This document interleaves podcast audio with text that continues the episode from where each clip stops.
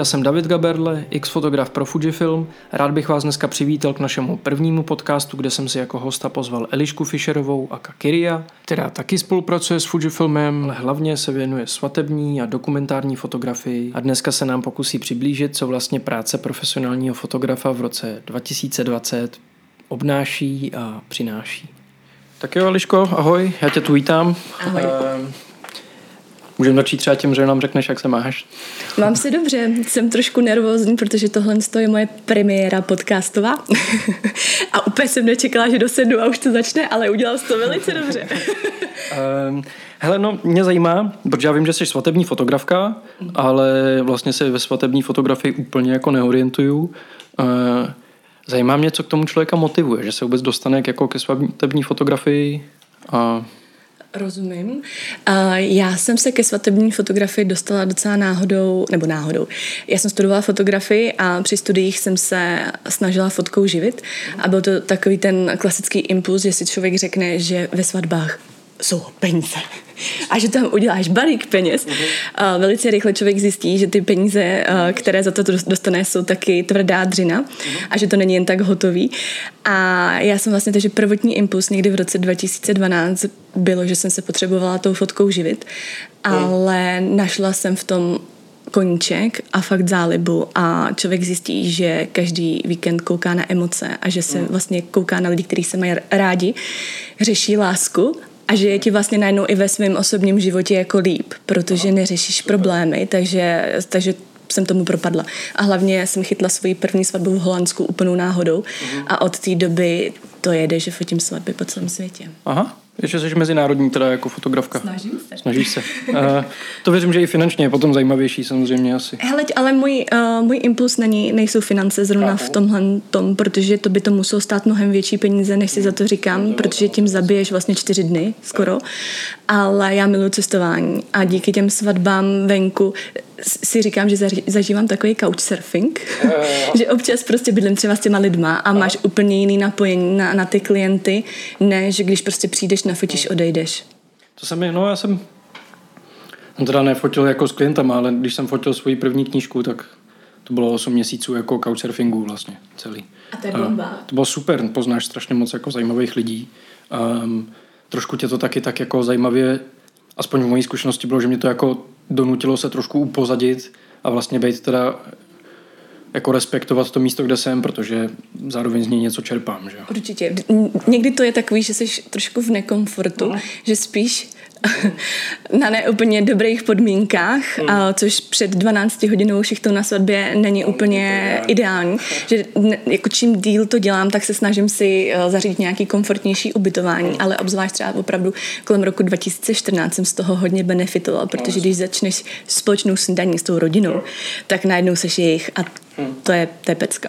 To si myslím, že by se mi možná jako v Čechách úplně nestalo, pokud bych tam teda nespál den dobře. Jo, jo, to věřím. Um, hm. No zajímavý hlavně v té svatbě teda já právě to trošku, to je takový můj jako stereotypní vnímání, že vlastně jako svatební fotografové um, to dělají hlavně kvůli tomu, aby se živili. Uh, ale věřím právě, že se v tom dá najít, když člověk je trošku jako pokornej a zajímá ho, co dělá, tak spoustu zajímavých věcí. Víš, co mě tam baví asi ještě úplně nejvíc a to zase díky tomu, že fotím hodně v zahraničí nebo mezinárodní páry, Aha. že skrz tu svatbu poznáš uh, různý, poznáš, poznáš hlavně kulturu uh-huh. a poznáš, uh, jak ty lidi žijou. Třeba takovýhle ten, že tam máš i faktor toho uh, takového toho, jaký ty špionáže, že prostě fakt ty vidíš uh, sociální skupiny, jak, jak mají lidi zařízený byty, hmm. prostě opravdu, jak to chodí v té společnosti. A tohle je prvek, který mi na tom baví ještě, ještě hmm. taky. Jako... No, to, to by mě zajímalo asi, jaký je rozdíl mezi českýma a zahraničníma svatbama? Jestli můžeš to nějak takhle, jako jestli máš něco, co jsi vypozorovala? Myslím si, že my Češi už je to trošku lepší, ale myslím si, že máme problém s emocemi, máme problém uh, mluvit, takže třeba na českých svatbách je absence uh, proslovů. Jo. Myslím si, že to je tím, že naše školství nás v tom úplně nepodporuje. Teda myslím si, že my už jsme generace, která je na tom líp. My jsme třeba na výšce uh, měli retoriku. Museli jsme mluvit, protože prostě Jasně. musíš prezentovat své projekty. Ale nemyslím si, že je to úplný standard. Jo. A takže tady to si myslím, že je prvek. A když má ten tatínek ně, něco říct, tak nebo svědek, tak jsou z toho všichni úplně jako v tenzi.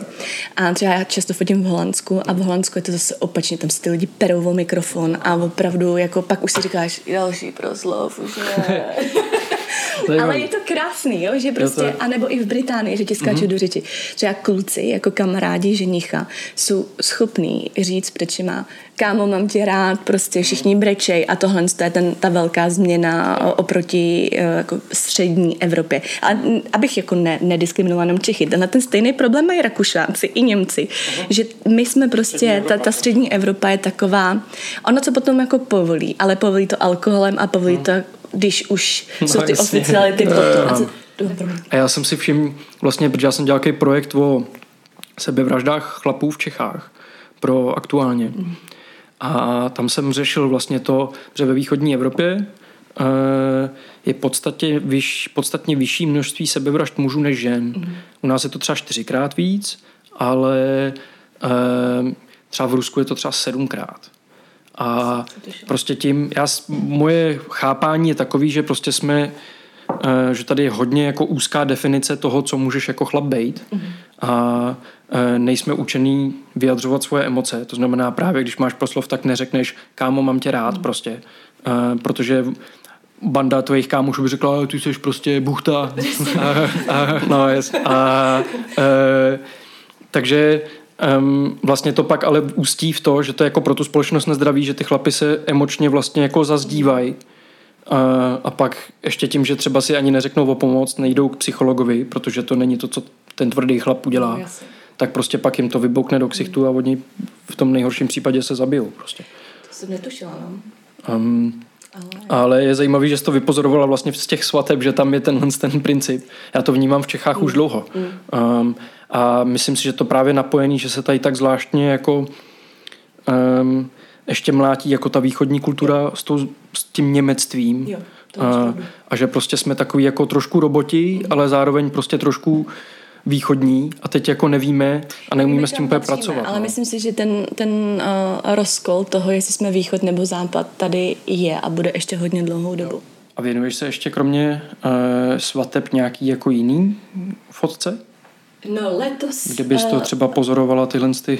Ne, letos díky koronaviru, no. kdy, který mi zrušil vlastně celou sezonu, uh, protože jsem měla být od... Uh, no, to vím, že no. fotografuje. No, no, ale já hlavně... Zabojovali všichni. Trošku. No, no, no, já jsem měla být vlastně od dubna do začátku září jsem měla být Kanada, Austrálie, Kalifornie a nebylo nic. Mm. A jsem si říkala, jako co teď prostě. Takže jsem začala dělat svoje projekty a uh, vlastně přes karanténu jsem rozjela takový online uh, projekt, do kterého se mi přihlásilo sedm holek, množstvo souznění, což byl takový trošku patetický uh, název, nicméně já jsem chtěla, aby ty lidi pracovali s, s tím, s čím souzní v té karanténě, s čím prostě potřebují jako se nějakým způsobem stotožnit. A udělala jsem to tak, že to byly každý týden, každý čtvrtek jsme měli konzultace, tak jako kdyby eh, jsem byla profesorka ve škole a, nebo u nás na fakultě a tak jako aby se ten projekt rozvíjel a vyvíjel a každý, každý týden, týden jsme na tom pracovali společně. Uh-huh. Takže tohle to mě strašně bavilo a vznikly z toho vlastně šest uh, souborů, každá ta holka udělala úplně něco jiného a je to, je to super. A to mě právě navedlo na to, že já od té doby, co fotím svatby, tak nefotím své věci, protože mě to tak strašně pohltilo a baví mě to, že nemám vlastně potřebu dělat něco vedle toho. Super, to realizovat. No. no a najednou prostě přišla korona, svatby nebyly a souznění dojelo, protože jak se ten život zase uh, spustil, tak už si nebyl čas se ve čtvrtek potkávat. No, Jsem říkala, tak co teď? A přišla právě na řadu ta výstava, která mm-hmm No a řekneš nám něco k výstavě? Řeknu. Uh, já jsem začala dokumentovat lidi kolem 30, kterým uh-huh. do života přišla rakovina. Uh, překvapilo mě, kolik těch lidí je a začala jsem vlastně, nebo takhle, mě, mě tohle téma je blízký už delší dobu, mm. protože když jsem studovala fotku, tak jsem měla spolužečku, bylo nám 22, která prostě jednoho krásného dne přišla do školy s holou hlavou mm. a my jsme do té doby vůbec nevěděli, že má nějaký problém. Dobrý, tak jako byla týden pryč na operaci, ale tak to úplně nespozoruješ. A já už jsem ji fotila tenkrát na jednu výstavu jako Fénixe, který vstal z popela, protože to byl fakt taková úplně, to, to nečekáš ve 22 letech, že prostě budeš mít ve svém blízkém okolí no, někoho s takovouhle diagnózou. No a tím, jak stárnu, tak se mi začaly v mý sociální bublině objevovat víc a víc lidí, kteří prostě mají onkologické onemocnění. A říkala jsem si, že to je téma, o kterém se moc nemluví, že, že je nutný, uh, nutný o něm mluvit a je nutný otevřít téma toho, že když jsi mladý, uh, neznamená to, že jsi nesmrtelný a že by na sebe mladí lidi neměli kašlat, protože často, což si myslím, že bys mohl taky potvrdit, že ti něco je a strašně dlouhou dobu nad tím máváš rukou a pak najednou třeba zjistíš, že se ti nějaký problém táhne prostě půl roku, jenomže ta, ten půl rok je ta doba, kdy už to potom může být jako hodně blbý. Takže to byl, to byl, to byl takový prvotní impuls. Nicméně uh, jsem se mi to skrouhlo na ženy, což je, nechtěla jsem z toho dělat úplně zpočátku úplně ženský téma, ale nebylo, ne, já jsem to jsem ti říkala, ještě než jsme začali, že jsem na tom tématu začala pracovat trošku na poslední chvíli. Protože přesně nejdřív, nejdřív byla karanténa, bylo jako spousta času a pak najednou boom, začala být práce a najednou jsem zjistila, že termíny hoří a co teď. Takže jsem to téma vyžaduje uh, delší čas a chtěla bych se tomu tématu dál věnovat, protože ty tři příběhy nekončí tou výstavou a hrozně ráda bych pokračovala uh, v dokumentování cesty těch třech holek. Ještě, no to byla právě taková zajímavá věc. Ty jsi mi poslala e-mail o těch svatbách a hrozně často se ti tam opakuje to číslo 3, že? což já jsem pochopil, že to má nějaký význam mm-hmm. uh, nebo nějakou symboliku. Zajímá mě, co to pro tebe No ono znamená. se to tak jako stalo, že těm lidem jo. je vlastně kolem 30, nejstarší holčině je 33, mm-hmm. jsou tři, Fotila jsem ve třech nemocnicích. Aha. Eh, byla to vlastně Most, Plzeň a tady Vinohradská pražská nemocnice. No a, a tři příběhy životní. Nekoukala jsi třeba, co číslo tři znamená jako v numerologii uh, nebo něco takového? jsem, ale myslím si, že... Ty jsi koukal? Ne, nekoukal. Ne, nekoukal. uh, to bych si mohla ještě ne, ale já si myslím, že vůbec jako... Uh, nebo tak jako vůbec z biblických příběhů, mm. nebo vůbec jako z Bible je trojka prostě jako posvátní číslo, mm. tak doufám, že ta trojka, uh, svatá trojka, Jasně, jo, to je pravda. prostě mm. to přinese štěstí těm mým třem hrdinkám. No a tak řekni mi k tomu projektu, uh, Vybral jsi tři holky. Mm-hmm. Všechny už jsou, po nějak, jsou asi v průběhu nějaký jako léčby teda tím pádem, když jsou v nemocnici. A ty jsi za nima chodila a vlastně fotila v těch nemocnicích? Takhle, úplně prapůvodně vlastně jsem skontaktovala tu kamarádku, která už uh, byla nemocná v tom roce, neumím počítat, když nám bylo dlouho, 22. A protože ona má jako, já jsem ji fotila, je to tak dva měsíce, ona má miminko, což mi přišlo jako, že je hrozně super uh, prvek, protože uh, když do tebe lejou tady ty chemoterapie uh, v takhle mladém věku, tak je to prostě zabije úplně všechno, no, včetně reprodukčního systému. Takže jsem si říkala, že to by byla taková jakoby dobrá, dobrý prvek ukázat těm lidem, že tím to nekončí a že by to no, mohlo mít nějakou, naděje, že tam je naděje. A druhá, se kterou jsem mluvila, tak byla uh, sestra mojí blízké kamarádky, která je po rakovině lymfomu a je půl roku po léčbě a vyprávěla mi ten svůj jako katastrofický příběh a já jsem to byla první, koho jsem fotila, fotila jsem jí doma. Jenomže potom se to tak jako změnilo, že se mi hlásili noví a noví lidi, kteří byli v aktivní léčbě a najednou já jsem zjistila, že začínám chodit do těch nemocnic a že ty lidi, co už jsou po, mi vlastně vypadávají z toho konceptu. A jak na to nemám ten čas, Jasně. kdybych tomu mohla věnovat prostě třeba další půl roku a mohla jsem tam pracovat s těma příběhama ostatních lidí, tak jsem si řekla, že Zuzanku chudáka vydám z té výstavy. Nicméně mě její poznatky a co mi k tomu říkala, jako hrozně pomohly otevřít oči a jako nastartovat to, co tím souborem chci vlastně říct. No a další holčina právě uh, má rakovinu prsu a byla ve Vinohradské nemocnici, takže ta, tu jsem fotila krátce vlastně, když vyšla z chemoterapie. Další holčina, tu, tu se, tý jsem dokumentovala poslední chemoterapii, nebo předposlední chemoterapii a ta se mi zase na tu, na tu chemoterapii vohákla a tak se tak jako vystajlovala a ona říká, mě to strašně pomáhá, protože já, ona měla ve svém životě tu rakovinu už po třetí, ve 32 letech. A ona řekla, tohle je pro mě prostě tlustá čára tady, tady za tím uh, vším. A já se tím focením jako loučím s rakovinou. A třetí, třetí vlastně holčina, kterou jsem, no, kterou jsem, já jsem vůbec netušila, když jsem to začala dělat, že to pro ty lidi bude mít takový jako terapeutický prvek. A vždycky to začíná jako dlouhým rozhovorem, že já s těmi lidmi povídám, jak to bylo, tam se jich na různé věci, i na docela jako intimní věci a potom fotíme. Takže v tu chvíli, když už fotíme, tak lidi jsou otevřený a jsou v pohodě. Takže je to takový dokument kontra portréty. Začalo to jako portréty, vidina toho byla portréty a nakonec se to zvrtlo prostě k dokumentu. A třetí, třetí hrdinka z, eh, z téhle série je holčina, která je ročník 96 a v červnu eh, se jí objevila leukémie docela jako drastická, bylo jí delší dobu ještě tekon, no a tekon v době ještě covidu, prostě jsi unavený a všichni tě prostě se k tobě přistupují, jako když máš covid, no, což je jako strašný, strašný prvek, který může jako být docela fatální. Jako navíc. A může být i fatální, protože jo. oni to prostě... On, no jasně, jo. Přecházejí. No a tam mě pustili na, na hematoonkologickou jib do Plzně přes jednu sestřičku. Musela jsem se tam navlíknout do všech těch mundurů a, a byla jsem s nima na pokoji a tam bylo jako hrozně vidět, ještě s ní na pokoji byla holčina, který bylo kolem 40, takže taky uh, mladá ženská. A já jsem hrozně chtěla zachytit, co tam jako dělají, nebo jako jak, jak vypadá ten jejich den, protože oni jsou 24 hodin denně připojení na takových dávkovačích, který do tebe lejou minerály. Jo, prostě fakt jako vše, vše možné věci, abys to dal, tady tu šílenost. A oni byli prostě hrozně v pohodě. Oni tam jako začali dělat kraviny, že si připíjeli pitíčkama, mají tam stepr. No, no. Mají tam stepr, na které říkám, holky, vy tady cvičíte. A oni, jo, protože my bychom si tady jinak zbláznili, nikam chodit nemůžeme. Takže najednou jsem do toho dokumentu jakoby vnesl prvek tadyhle toho, že prostě snaží se žít. Jo. A hlavně ty mladí lidi, myslím si, že to taky je s věkem trošku spojený, mm-hmm. že oni ani na chvíli vůbec si nepřipouští, že by to bylo blbý že ten věk a ta bojovnost toho, že do těch 30 let prostě máš energii s tím, proběhneš to. Prostě. Proběhneš to.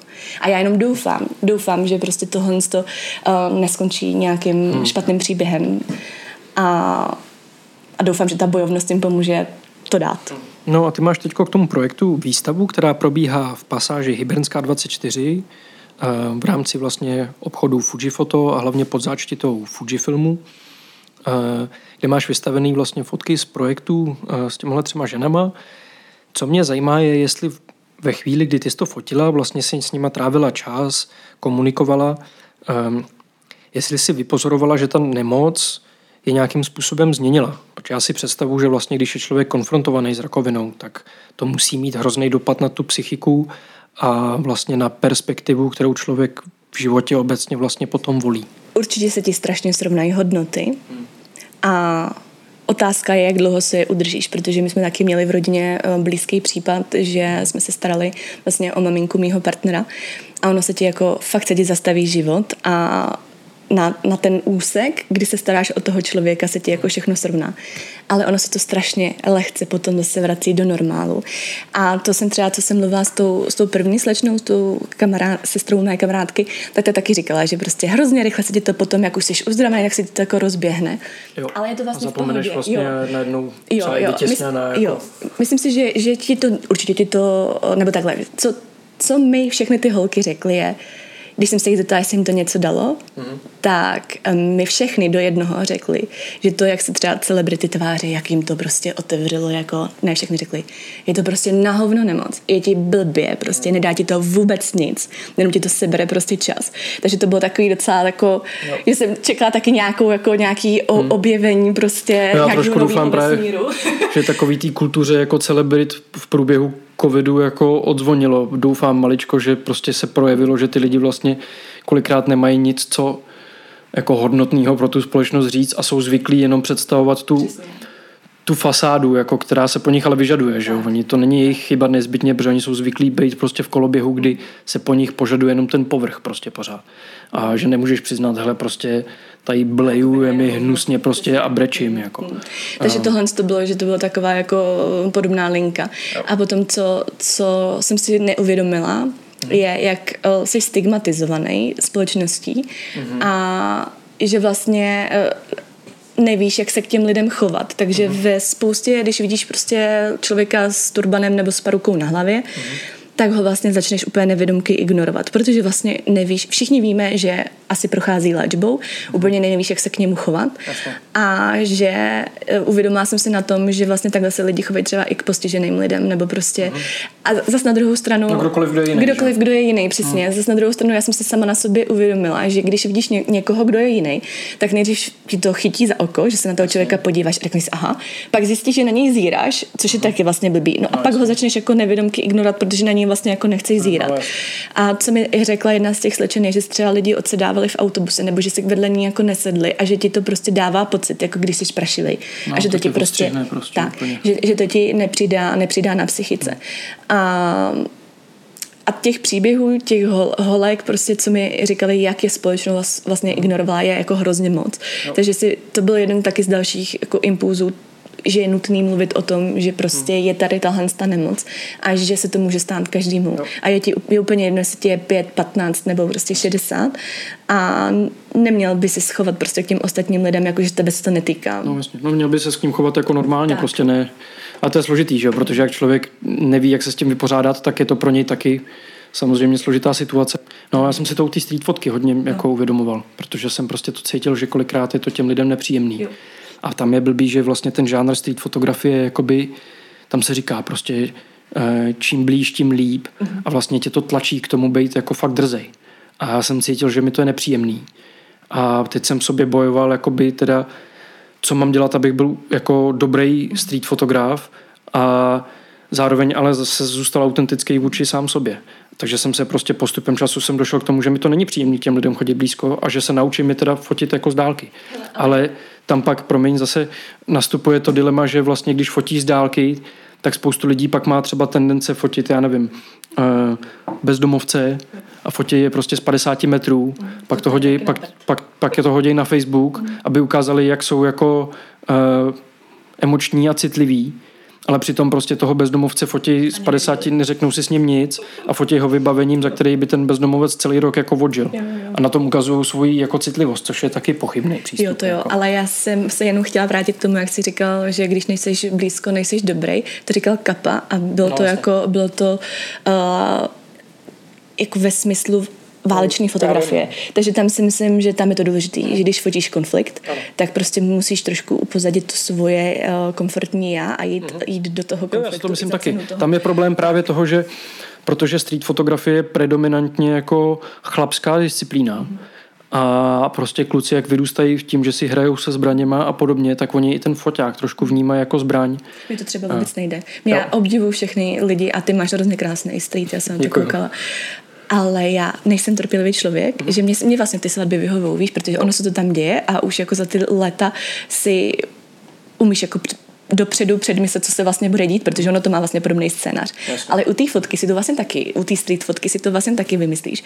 Ale potom nastává ta doba čekací mm. a to je na moje nervy. Jo. To já neumím. No ale ty přece v tom projektu si musela změnit svůj přístup. Tak mě by zajímalo, co vlastně se z toho naučila? V čem to pro tebe bylo nový? To jo, já musím říct, že mi ten projekt uh, otevřel hodně oči v tom, že za prvý uh, na sebe taky prdím dost, uh-huh. když mám prostě za sebou nějaký zdravotní uh, komplikace. A takže jsem si říkala, že až teď zase opadne, jsem si říkala, až to trošku opadne blázinec kolem covidu, tak jako mm. půjdu k doktorovi. Jo. A ono je to tady zase. Takže prostě se fakt nechat proklepnout, protože už jsem strašně dlouho nebyla prostě na krevních testech, kam mám chodit každý půl rok, což je mm. jako hrozný. A uvědomila jsem si to, to na ty uh, hematoonkologické jipce eh, co jsem ještě, jestli teda můžu takhle jako veřejně poděkovat. Já jsem se tam dostala přes přítelkyni eh, mýho kamaráda z Plzně a jsem strašně vděčná za to, že mě tam ta sestřička, co tam dělá, vpustila, protože bez ní by ten projekt byl poloviční. Takže děkuji, Veru. a takže, takže to jsem si na tom uvědomila a že... A ty jsi ten projekt, promiň, ty jsi ten projekt fotila tím GFXkem? Mm-hmm. A co, co si... To byl první projekt, nebo už si dělala svatby předtím na to? Svatby fotím na GFX vlastně od Loňska. Jo. A tam něco, něco se ti projevilo třeba, nebo co se jako co je pro tebe důležitý u toho GFX? Jako? Pro mě je důležité, že mi to zpomaluje. Aha. A že nad tím přemýšlím, jako když fotím na film. Akorát z toho nevypadne filmový políčko. Jo. A já si třeba i, eh, já jsem schopná vlastně nafotit třeba svatbu do 500 fotek. A i, i třeba, jako jak jsem hodně fotila v nemocnicích, tak uh, tam se hrozně bije světlo, jo? že máš třeba uh, ty zářivky, které jsou na těma postelama, mají prostě úplně jiný, jin, jinou světel, ne, jinou barevnost, mm-hmm. než prostě okno, než ty další zářivky, které tam jsou. A tohle ten, ten dynamický rozsah toho foťáku mm-hmm. je mhm. něco, v čem já mám vlastně jako bylo... fakt Já jsem to jako nečekal úplně, že to bude taková zásadní jako zkušenost s tím mm-hmm. GFXkem právě. Um, naučilo mě to taky líp vnímat barvu, podle mě, ono protože on, ono má neuvěřitelné barvy. Uh, ještě ten displej je takový, že jako on ti to, totiž on tě naláká, že to je krásný. On fakt je dobrý. Jako. Mm. Takže já pak sedím to počítače a jako na začátku jsem mi přece trošku brečet, říkám si, sakra, to není ono, to, co jsem viděl v tom displeji. Ale právě tím, že vím, že to tak může být, tak pak hledám způsob, jak to k tomu dostat co nejblíž a tím si vlastně zostřuju to oko. Protože se učím tu citlivost co maličký pohyb prostě tlačítka někde najednou změní výraz celé fotky. To stejný prostě, jako když se učíš, já nevím, u hudby rozlišovat tóny, trénuješ to, tak to taky musíš prostě postupně všechno si tu citlivost jako a ten Fujifilm tím, jak vlastně je citlivý, nebo tady to GFX konkrétně, tak mě to donutilo se na tyhle věci zaměřit a trošku víc s nima pracovat. A věřím, že vlastně kdybych teď přešel k nějakému jako jednoduššímu foťáku, tak už s tím budu taky pracovat líp, že, se, že to je přenosný potom.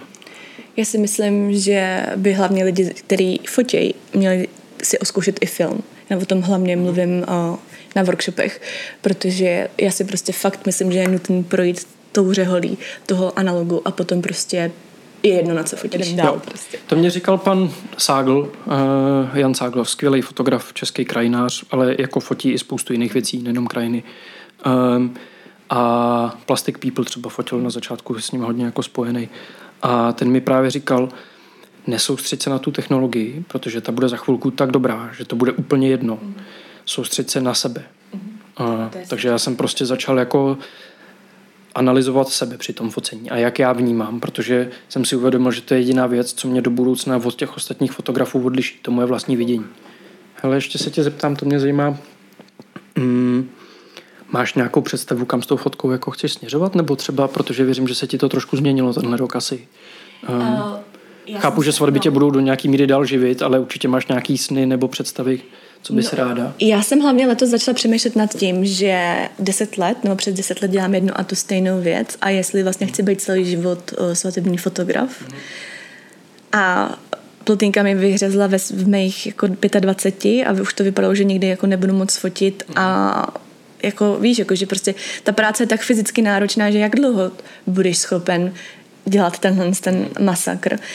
No a nějakým, díky koroně se mi rozjeli mentoringy pro fotografii a já jsem zjistila, že jsem se strašně našla a že jsem v sobě objevila nějakou vnitřní úču. A ještě, uh, co mě otevřel tenhle ten rok bez svadeb, mě vlastně vrátil tam kde jsem byla dřív. Mm-hmm. Že já mám svou značku, která se jmenuje Kyria a Kyria rovná se svatby. Je to prostě strašně zaměřený na business s láskou. V, uzoz, v uvozovkách fotím uh, tajné zásnuby, uh, zásnuby a svatby. Mm-hmm. Ale Eliška Fischerová je to všechno, co bylo předtím. Takže třeba uvidíme, třeba tady za rok budeme sedět a ten projekt bude tak obsáhlej, že to bude no. ještě jedna výstava. Nevím, uvidíme. Uvidíme. Hele, super, já ti děkuji moc za rozhovor. Taky Uh, Budu ti držet palce, ať se ti eh, podaří nebo daří dál kultivovat, co tě baví. Děkuji. Ještě nám řekni, prosím tě, než se rozloučíme, jenom kde tě lidi můžou sledovat třeba. Můžete mě sledovat na Instagramu pod mojím pseudonymem Kyria, je to k h i r i a všechny i měkký, na webu, na Facebooku a to je asi všechno.